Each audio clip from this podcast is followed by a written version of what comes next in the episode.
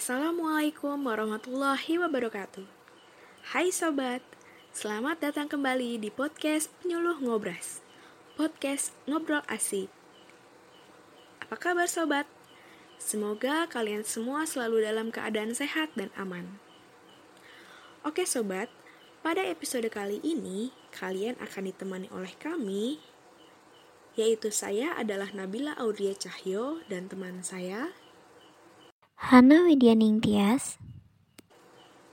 Senang sekali rasanya dapat menemani kalian dengan pembahasan radikalisme di Indonesia. Episode kali ini pun kami menghadirkan seseorang yang sangat hebat. Beliau adalah seseorang yang bekerja membantu masyarakat dengan memberikan pengetahuan serta dorongannya melalui bahasa agama, agar masyarakat tersebut tahu, mau, dan mampu untuk menyelesaikan masalahnya dan membawa perubahan kepada yang lebih baik. Beliau adalah Ibu Hajah Maya Sofa S A G yang berprofesi sebagai penyuluh agama fungsional di K U A Kecamatan Ciawi Bogor.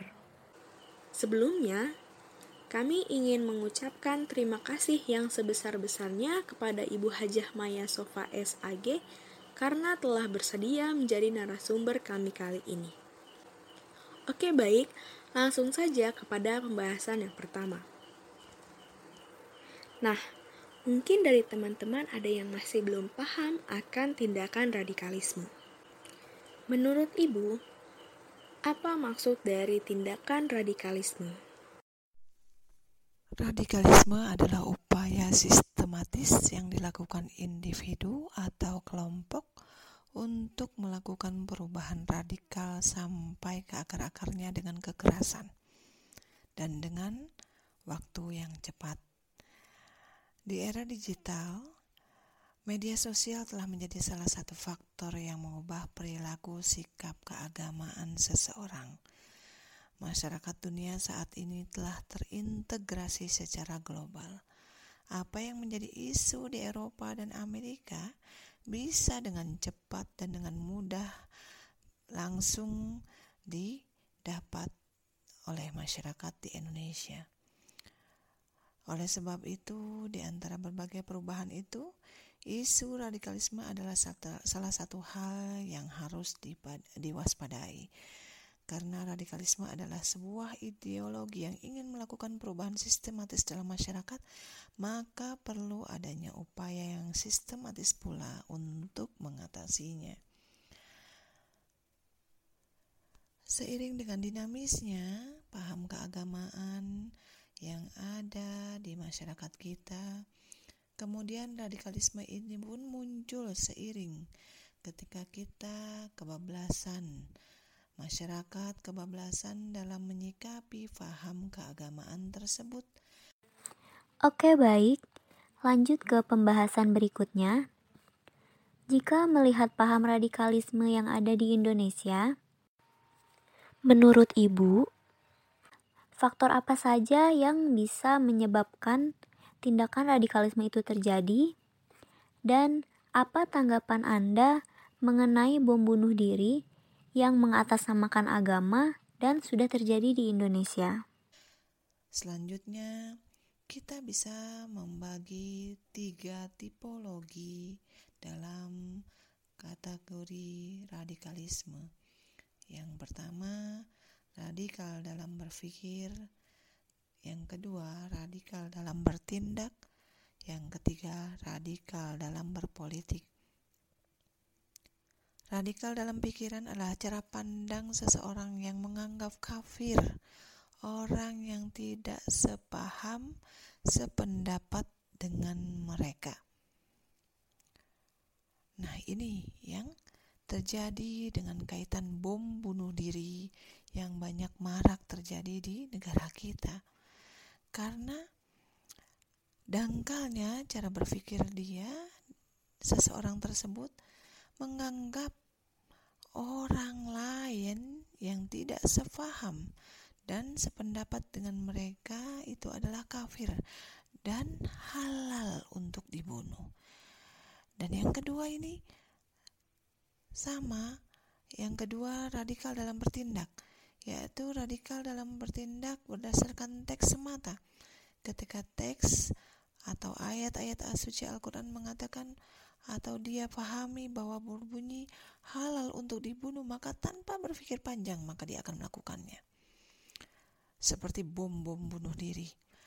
Lebih berbahaya lagi ketika radikal dalam berpolitik, bila mana sudah ingin mengganti sistem negara yang telah disepakati bersama. Mungkin yang tadinya negara Pancasila, negara demokrasi, ingin dirubah menjadi negara Islam mungkin. Nah, inilah yang harus kita waspadai.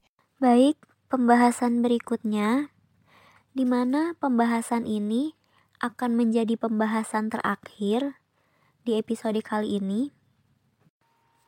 Menurut Ibu, cara apa yang bisa kita lakukan untuk meminimalisir terjadinya radikalisme di Indonesia?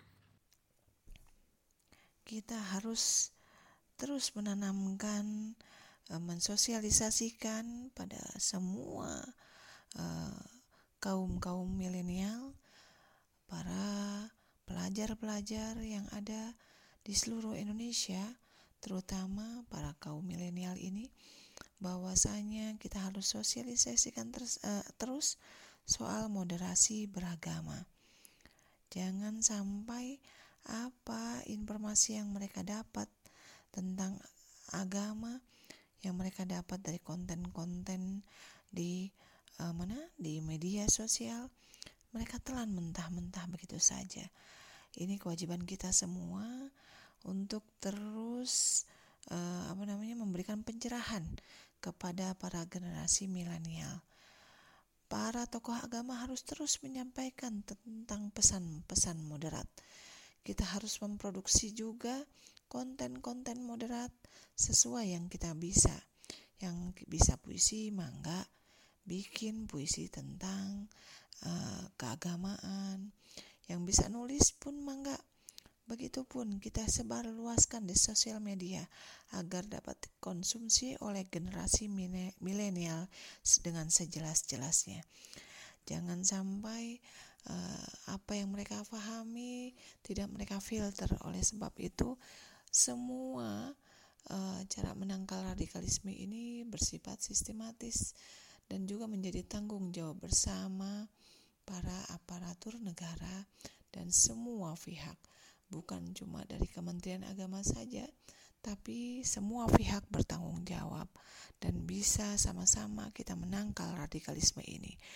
Di pihak terbawah, di pihak di lini yang paling bawah, terutama dalam keluarga, kita harus tanamkan sisi-sisi keagamaan bagi anak-anak kita dan dasar-dasar keagamaan yang baik dengan cara menyekolahkan anak-anak kita memahami uh, dasar-dasar agama yang baik, dari mulai kita sekolahkan di T P Q, T K Q, lalu juga um, langsung ke Madrasah Ibtidaiyah, lanjut ke Madrasah Tsanawiyah, dan selanjutnya Madrasah Aliyah hingga di uh, Universitas Islam. Jangan sampai mereka pahami agama-agama tersebut dari media-media sosial, dari konten-konten, dari atau mungkin dari luar-luar sana isu-isu yang sedang terjadi seperti ISIS dan lain sebagainya. Oleh sebab itu, Al-Um Madrasatul Ula sangat tepat sekali. Bahwasanya kita mulai dari organisasi yang paling kecil dari masyarakat, yakni keluarga. Kita tanamkan agama-agama, sisi-sisi agama pada anak-anak kita, kuatkan mereka, bentengi mereka dengan uh, pemahaman agama yang baik. Tuh. Oke sobat, gimana? Pembahasannya asik bukan? Semoga dengan episode kali ini, sobat sudah paham dengan tindakan radikalisme. Karena tindakan radikalisme itu adalah tindakan yang sangat buruk. Oleh sebab itu, selain dari lembaga-lembaga pemerintahan, kita yang tinggal di negara hukum dan memiliki banyak keberagaman kepercayaan agama, yaitu negara Indonesia, maka kita wajib untuk membantu lembaga-lembaga yang ada di Indonesia dalam meminimalisir dan mencegah adanya tindakan radikalisme, agar masyarakat Indonesia, termasuk kita, dapat hidup dengan aman, tentram, tenang, dan damai. Oke sobat, sebelum podcast episode kali ini berakhir, kami ingin memberikan pantun kepada kalian semua. Kalau ada sumur di ladang, boleh saya menumpang mandi. Kalau ada umur yang panjang, boleh dong kami podcast lagi. Oke sobat, sampai bertemu di episode selanjutnya dengan pembahasan yang tak kalah menyenangkan dan seru untuk didengarkan. Burung dara cendrawasih, cari dulu di Papua. Cukup sekian, terima kasih. Semoga bermanfaat untuk kita semua. Assalamualaikum warahmatullahi wabarakatuh.